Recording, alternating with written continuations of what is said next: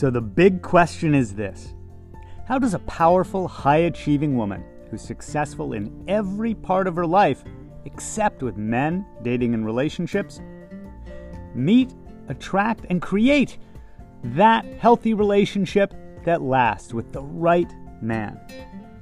That is the question, and this podcast will give you the answers. My name is Barry Price, and welcome to her dating and relationship secrets.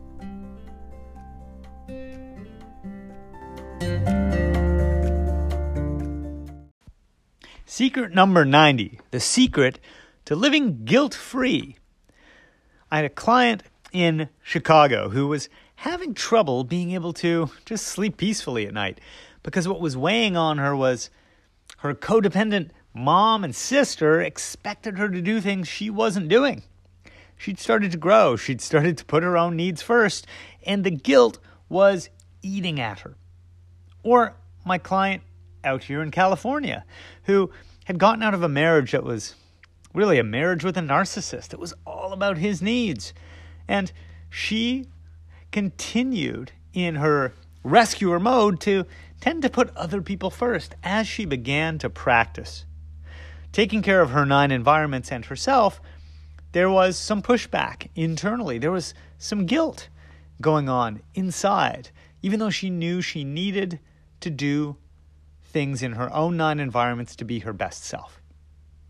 Or my client in New York, who, after long, hard work days and taking care of her kids as someone who was separated and ready to let go of her guy, she still had trouble giving herself the self care she needed and, and knew she deserved, but still felt guilty if she stopped work even as late as 7 o'clock at night, 8 o'clock at night, after doing, doing, doing for everybody else.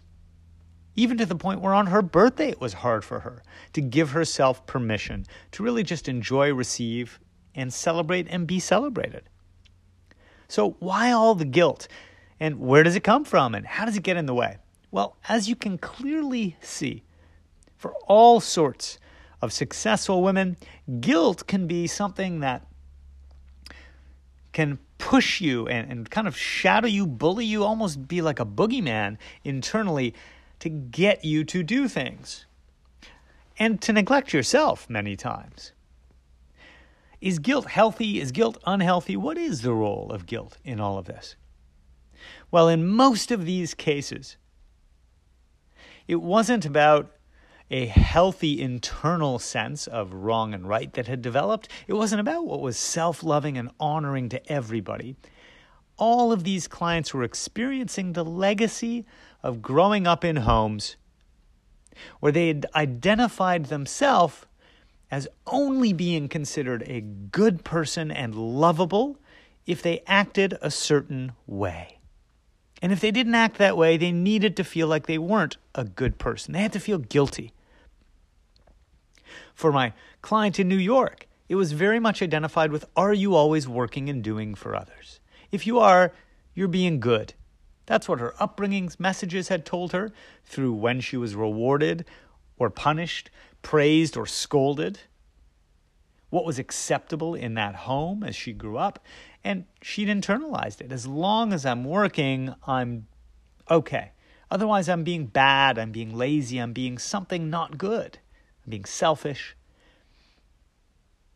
For my West Coast client, it was all about putting others' needs ahead. That's that was part of what that religious upbringing was that she had. The messages that she'd gotten through the religious beliefs that her parents had held had everything to do with sacrifice, always praising and looking up to anyone who put others' needs ahead of their own. I am so good when I'm kind.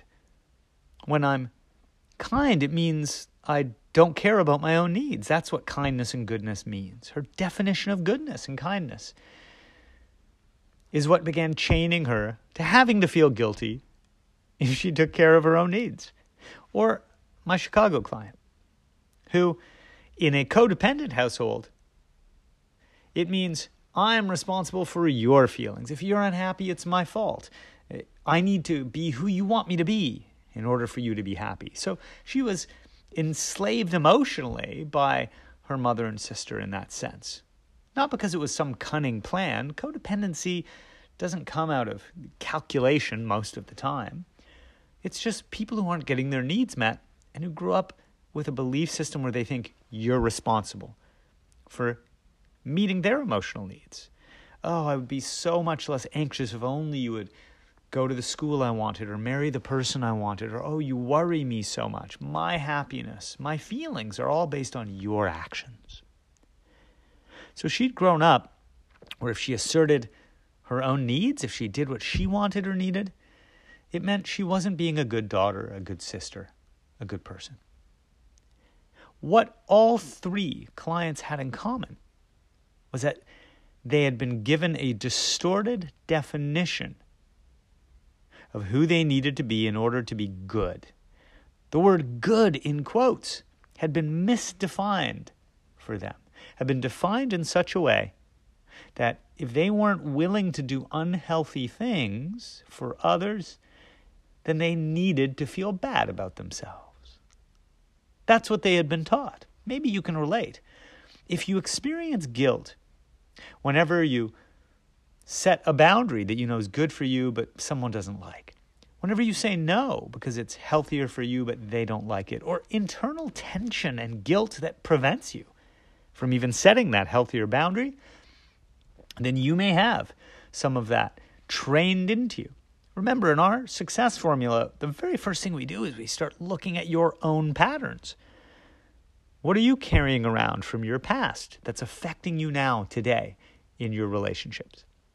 Those three women had relationships in their past that hadn't felt good, that weren't really serving them.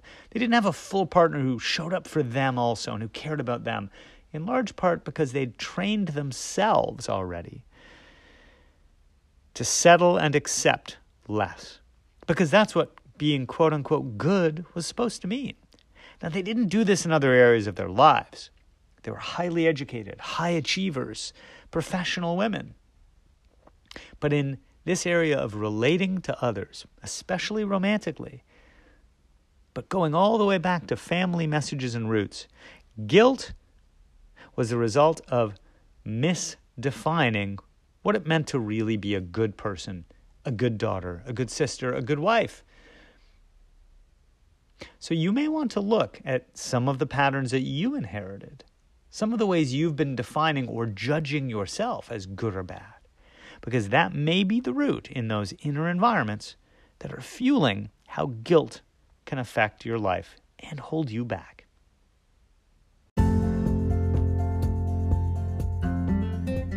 Thanks for joining us. Please remember to rate, subscribe, and also share this with anyone that you think it could help. Because I'm on a mission to help 1 million successful women have healthy, lasting relationships.